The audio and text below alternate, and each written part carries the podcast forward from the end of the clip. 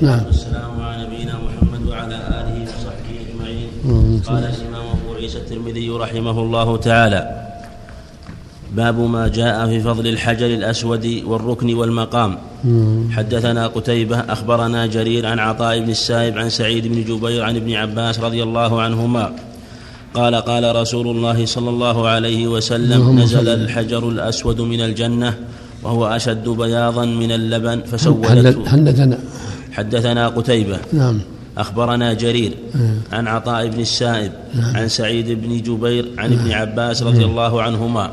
قال قال رسول الله صلى الله عليه وسلم نزل الحجر الأسود من الجنة وهو أشد بياضا من اللبن فسودته خطايا بني آدم. وفي الباب عن عبد الله بن عمرو وأبي هريرة رضي الله عنهم. قال أبو عيسى حديث ابن عباس حديث حسن صحيح.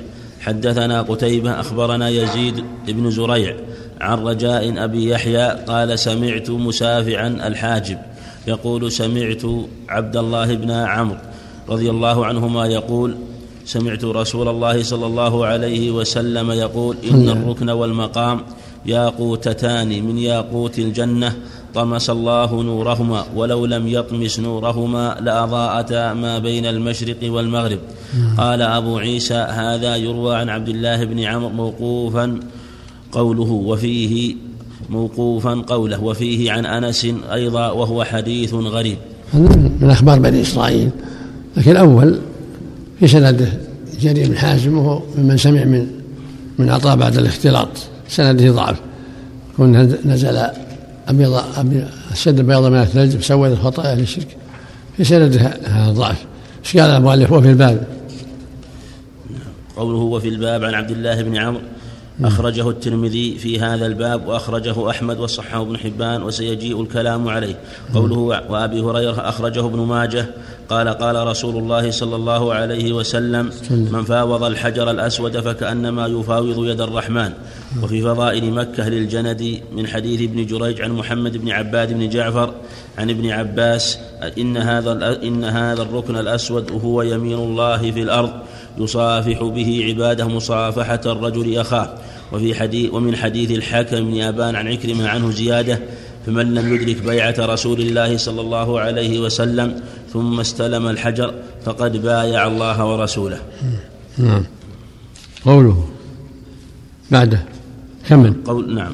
كمل وقال المحب وقال المحب الطبري. نعم. والمعنى كونه يمين الله والله أعلم. كل ملك إذا قدم عليه قبلت يمينه.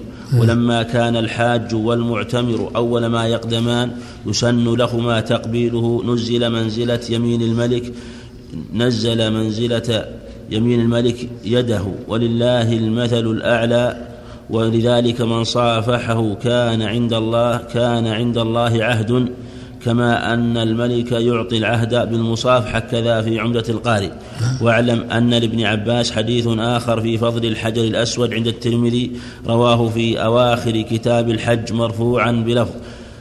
والله ليبعثهن ليبعثنه الله يوم القيامة له عينان إلى آخره.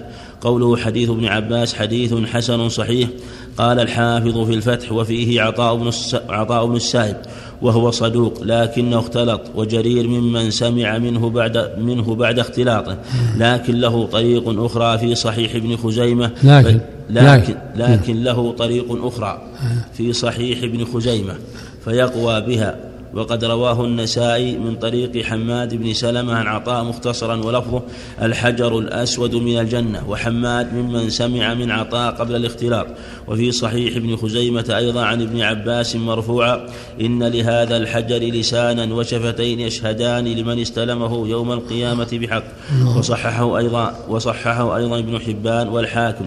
وله شاهد من حديث أنس عند الحاكم أيضا انتهى ما في الفتح قوله إن الركن والمقام. أي نعم يكفي نعم نعم.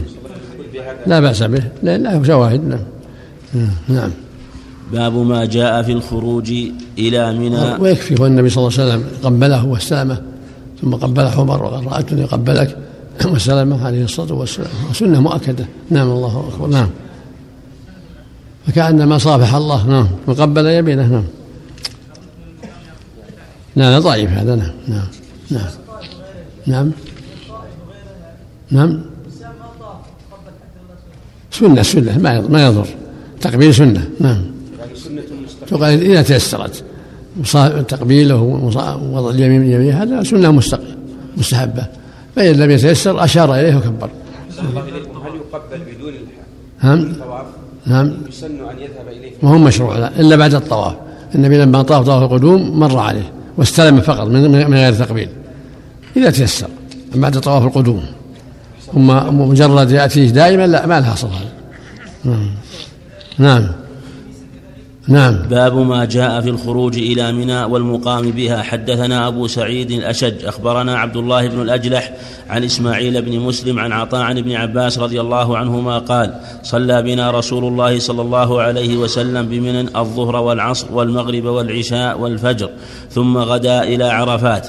قال أبو عيسى وإسماعيل بن مسلم قد تكلم فيه. حدثنا أبو سعيد الأشج. ولكن هذا ثابت من جحد جابر. صلى النبي صلى الله عليه وسلم في منى الظهر والعصر والمغرب والعشاء والفجر.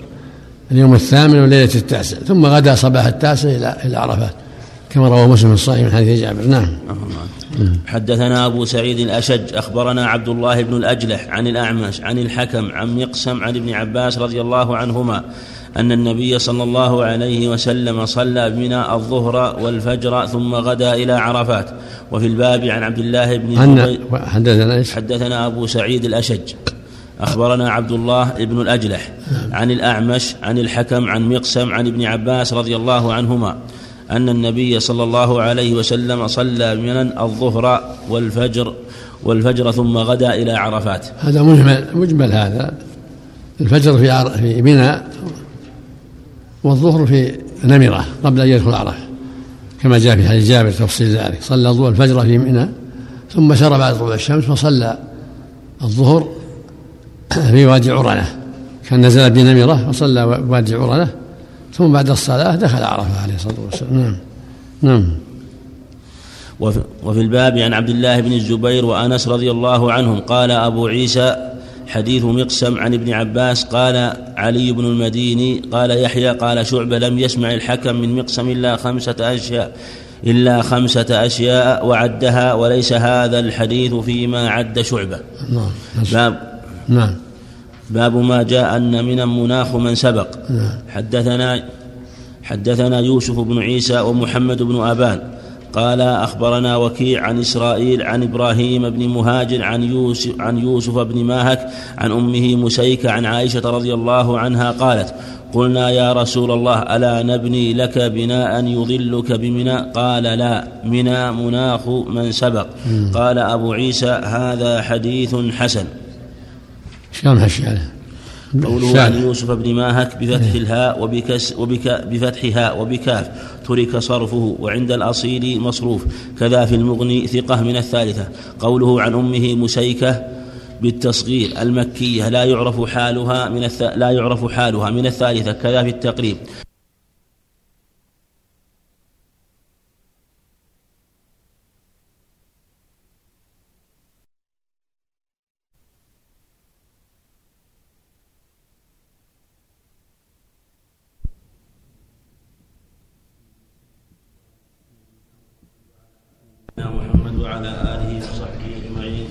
قال الإمام أبو عيسى الترمذي رحمه الله تعالى باب ما جاء في فضل الحجر الأسود والركن والمقام. حدثنا قتيبة أخبرنا جرير عن عطاء بن السائب عن سعيد بن جبير عن ابن عباس رضي الله عنهما.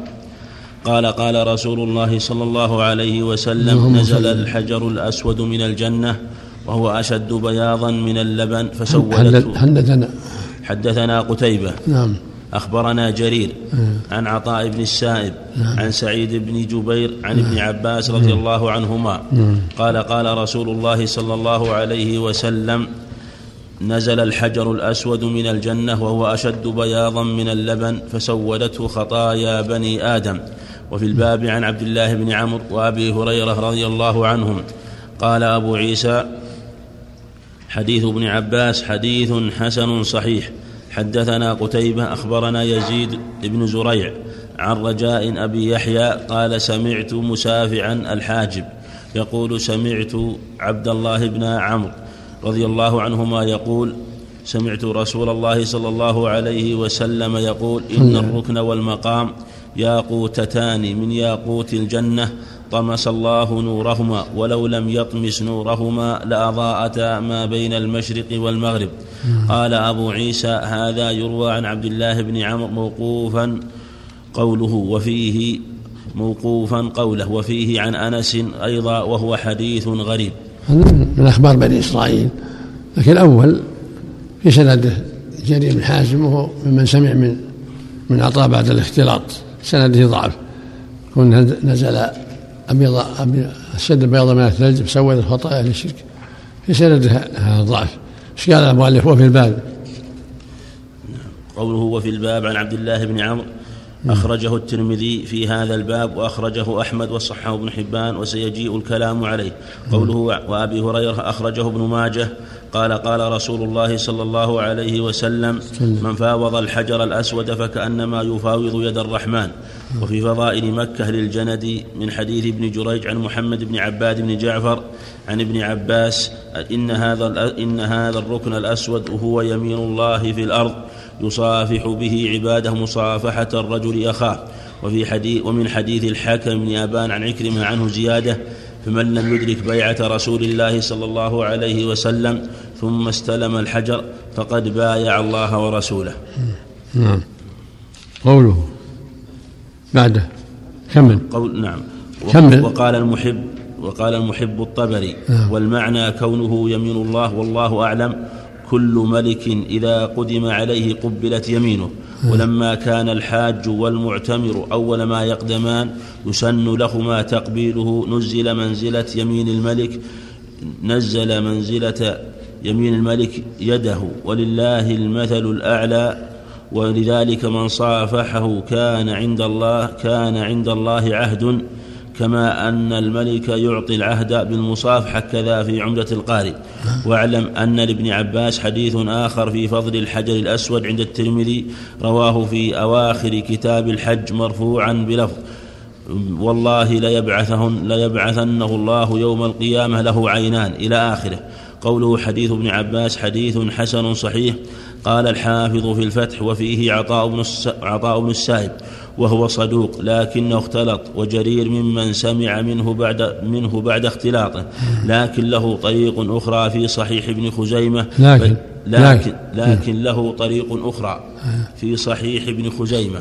فيقوى بها. وقد رواه النسائي من طريق حماد بن سلمة عن عطاء مختصرا ولفظه الحجر الأسود من الجنة. وحماد ممن سمع من عطاء قبل الاختلاط. وفي صحيح ابن خزيمة أيضا عن ابن عباس مرفوعا إن لهذا الحجر لسانا وشفتين يشهدان لمن استلمه يوم القيامة بحق. وصححه أيضا وصححه أيضا ابن حبان والحاكم. وله شاهد من حديث أنس عند الحاكم أيضا انتهى ما في الفتح قوله إن الركن والمقام. أي نعم يكفي. نعم نعم. لا بأس به. لأن له شواهد. نعم. نعم. باب ما جاء في الخروج إلى منى. ويكفي هو النبي صلى الله عليه وسلم قبله واستلمه ثم قبل عمر وقال رأيتني قبلك وسلمه عليه الصلاة والسلام. وسنة مؤكدة. نعم الله أكبر. نعم. فكأنما صافح الله. نعم. وقبل يمينه. نعم. لا ضعيف هذا نعم نعم نعم نعم نعم. سنة سنة ما ما يضر. تقبيل سنة نعم. تقال إذا تيسرت. تقبيله ووضع اليمين يمين هذا سنة مستقيم مستحبة. فإن لم يتيسر أشار إليه وكبر. هل يقبل بدون نعم نعم. يسن أن يذهب إليه. وهو مشروع لا إلا بعد الطواف. النبي لما طاف طواف القدوم مر عليه واستلم فقط من غير تقبيل إذا تيسر. بعد طواف القدوم أما مجرد يأتيه دائما لا ما لها أصل هذا نعم. نعم. نعم باب ما جاء في الخروج إلى منى والمقام بها. حدثنا أبو سعيد الأشج. أخبرنا عبد الله بن الأجلح عن إسماعيل بن مسلم عن عطاء عن ابن عباس رضي الله عنهما قال صلى بنا رسول الله صلى الله عليه وسلم بمنى الظهر والعصر والمغرب والعشاء والفجر ثم غدا إلى عرفات. قال أبو عيسى وإسماعيل بن مسلم قد تكلم فيه. حدثنا أبو سعيد الأشج. ولكن هذا ثابت من جهل جابر. صلى النبي صلى الله عليه وسلم في منى الظهر والعصر والمغرب والعشاء والفجر. اليوم الثامن وليلة التاسع. ثم غدا صباح التاسع إلى إلى عرفات. كما روى مسلم الصحيح من حديث جابر. نعم. حدثنا أبو سعيد الأشج أخبرنا عبد الله بن الأجلح عن الأعمش عن الحكم عن مقسم عن ابن عباس رضي الله عنهما أن النبي صلى الله عليه وسلم صلى بنا الظهر والفجر ثم غدا إلى عرفات. وفي الباب عن عبد الله بن حدثنا إيش؟ حدثنا أبو سعيد الأشج.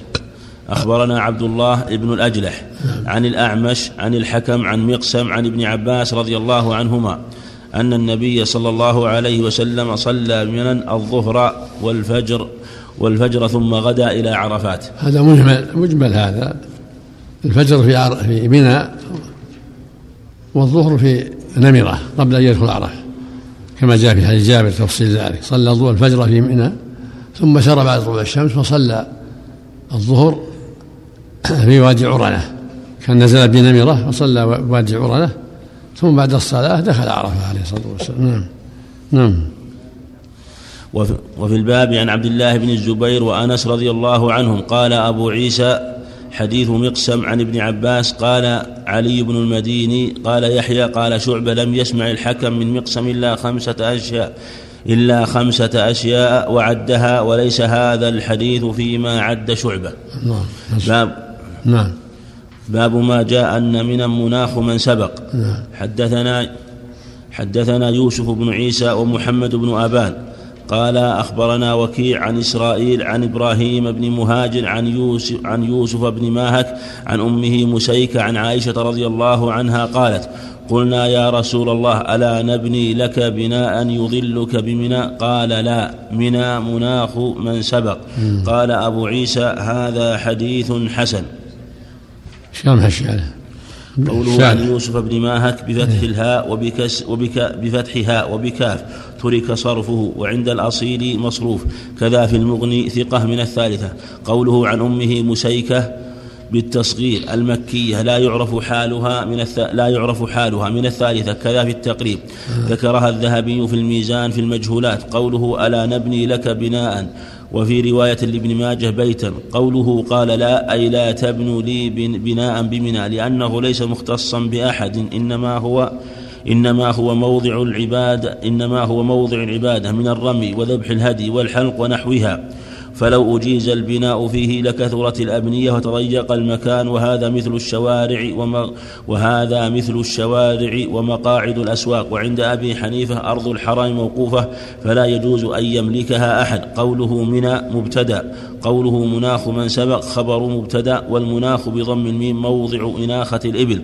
قوله هذا حديث حسن وأخرجه ابن ماجه والحاكم أيضا. ومدار هذا الحديث على مسيكة وهي مجهولة كما عرفت. انتهى. نعم باب ما جاء في تقصير الصلاة بمنى